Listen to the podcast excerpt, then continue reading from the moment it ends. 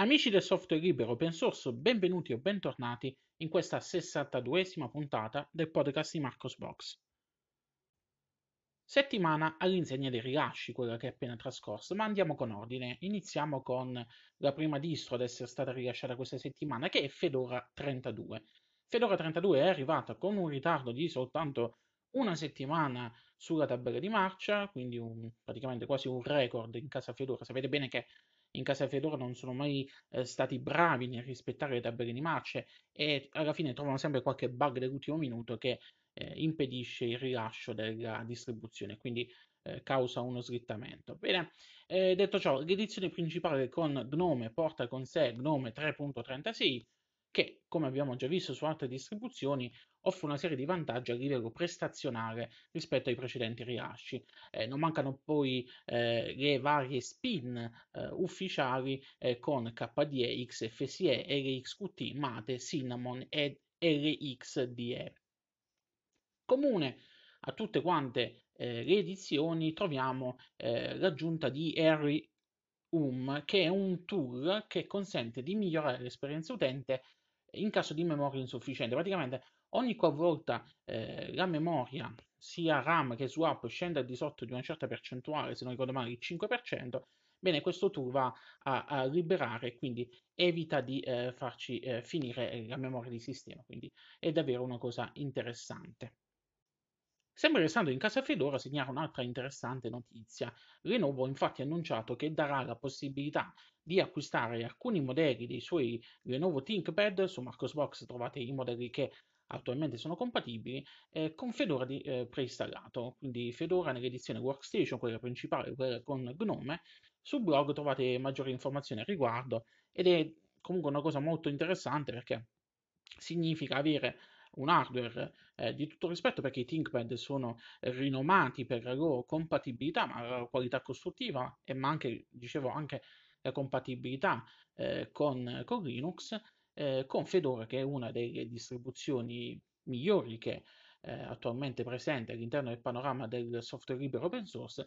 Oltretutto poi eh, è interessante anche notare una cosa che ehm, questa versione di eh, Fedora che viene preinstallata è una versione che non include di, mh, preinstallati eh, driver proprietari. Se volete per esempio installare eh, i driver Nvidia su un ThinkPad compatibile, potrete farlo in fase di post installazione dopo il primo avvio, quindi eh, di default viene, rilascia tutto eh, software libero come da politiche aziendali di Fedora.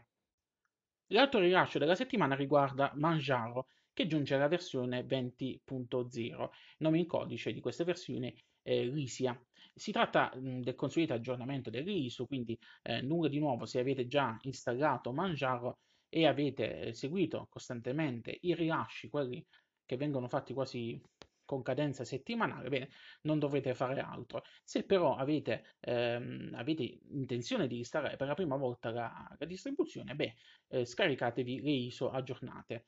Come sempre l'edizione principale resta quella con XFCE al quale si affiancano le edizioni con KDE e Gnome. Vi ricordo che qualora non dovesse piacervi l'enorme quantitativo di software preinstallato su Manjaro, quindi se siete come me di fatto, Oltre alle ISO classiche, il team ha predisposto anche delle ISO minimali che offrono giusto l'ambiente desktop di base e qualche altra cosuccia, quindi se eh, volete personalizzarvi eh, la selezione di software potete farlo, scaricatevi l'ISO minimale e installate quella. Passiamo adesso alle derivate di Ubuntu. System76 ha rilasciato la versione stabile di PopOS 20.04. Come lascia presagire il nome, si tratta della nuova edizione di PopOS basata su Ubuntu 20.04. Questa, questa, distribuzione è una distribuzione pensata per equipaggiare i computer prodotti dall'azienda, ma che comunque è liberamente scaricabile eh, da chiunque. Rispetto a Ubuntu offre una eh, diversa selezione di software preinstallato, nonché un diverso tipo di estensioni per Gnome Share, quindi niente dock laterale, quindi eh, come, come, su Ubuntu, ma con un'interfaccia più classica alla Gnome Share, quindi eh, senza dock laterali, con soltanto raggiunte, raggiunte basi come eh, Ubuntu App Indicator eh, in alto a destra per quelli che non, continuo a non capire perché su Gnome eh, non mettono una cosa del, del genere. Comunque, ehm, altra novità di questa nuova eh, release è eh, una nuova estensione che consente di avere un auto tagging delle finestre. Eh, l'ho provata, l'ho provata su un monitor 24 pollici Full HD, devo dire, ehm, è un modo di lavorare che eh, personalmente non apprezzo molto perché eh, su questa risoluzione, su questo schermo, eh, non si può apprezzare il fatto di avere tante finestre eh, affiancate mh, mm, quando si lavora. Beh, mh, mm, se avete eh, monitor più risoluti con eh, schermi più grandi, siete appassionati di questo tipo di, di interfacce, fateci un pensierino, è particolare da utilizzare, è possibile comunque installare anche eh, queste estensioni su altre distribuzioni.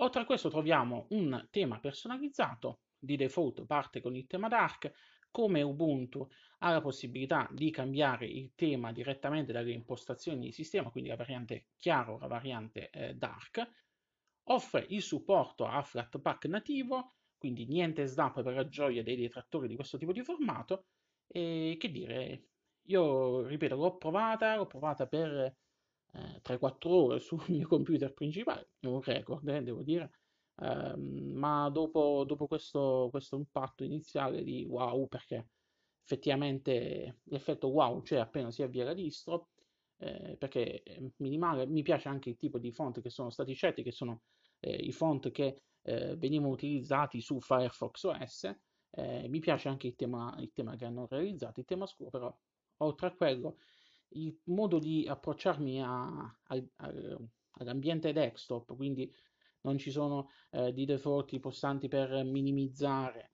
eh, non abbiamo una dock sempre visibile, non lo so, io non riesco a utilizzare questo tipo di, eh, di, di ambiente desktop così, così, designato, così disegnato, eh, c'è poco da fare. L'unica interpretazione di eh, Gnome che riesco a utilizzare è quella fornita da Ubuntu, che è utilizzabile anche da chi come me odia questo tipo di odia la Gnome Shell nella sua purezza. L'interpretazione di Ubuntu è praticamente a mio avviso perfetta. Quindi, uh, giudicate voi, se, fatemi sapere voi che cosa ne pensate a riguardo.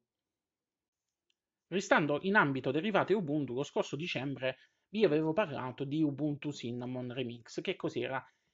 Che cos'è anzi, è una derivata non ufficiale di Ubuntu che, come lascia presagire il nome, offre Cinnamon come ambiente desktop predefinito. Eh, la distro è stata aggiornata su base Ubuntu 20.04 ed è disponibile per il download, quindi su Marcosbox trovate il link per poterla scaricare. Ripeto, non è una eh, derivata ufficiale di Ubuntu, quindi è un remix che magari, forse in futuro, potrà ascendere al rango di eh, flavors ufficiale di Ubuntu.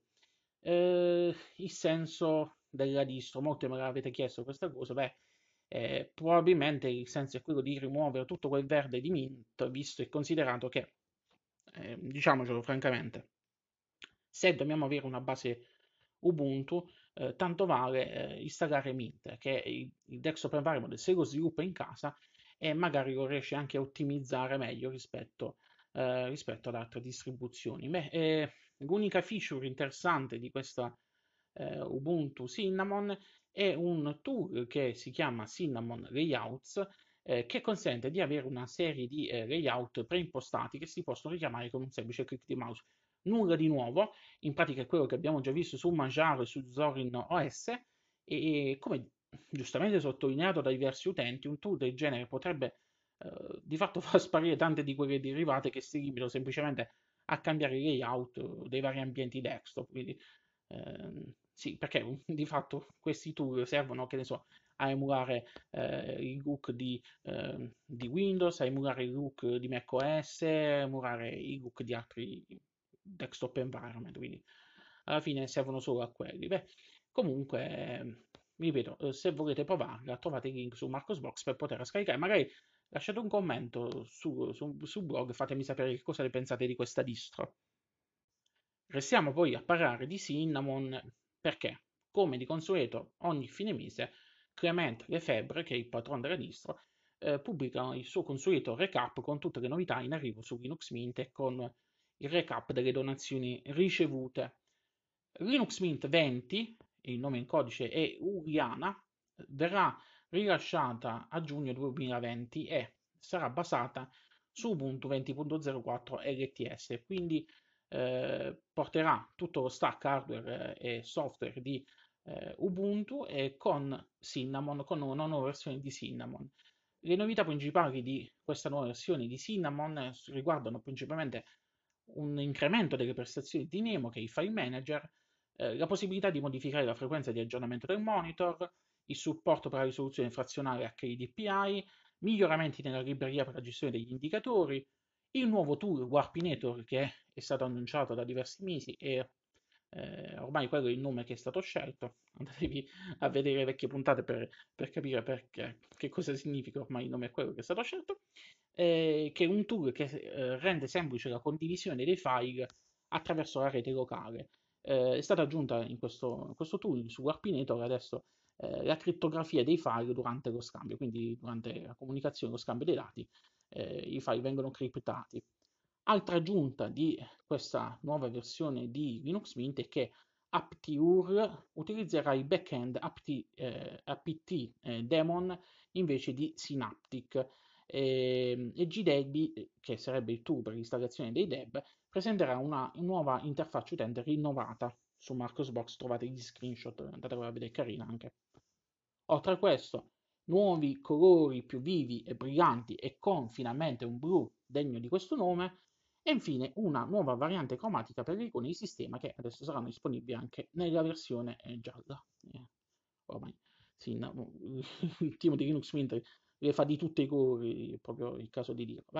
Ehm, per meglio presentare, sottolineare questi cambiamenti, All'avvio di Linux Mint 20, il programma Mint Welcome ci mostrerà subito la possibilità di scegliere il nostro core preferito, che ci sta in effetti, se, visto che hanno fatto un grande lavoro per eh, rifare i temi, rifare tutto quanto, e offrono una così vasta eh, selezione di eh, varianti cromatiche del tema principale, beh, meglio eh, metterla subito in evidenza, così da far capire agli utenti che visto che ci sono, potete personalizzarlo.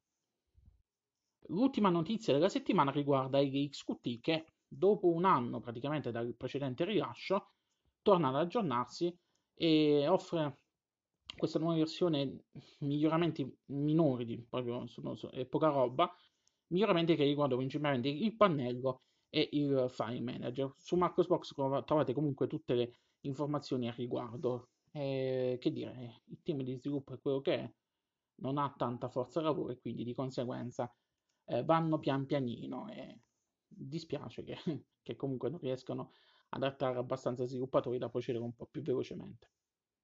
Bene, eh, con questo è tutto. Lunga vita e prosperità a tutti quanti. Ci risentiamo la prossima settimana con la prossima puntata del podcast di Marcos Box. Ciao ciao!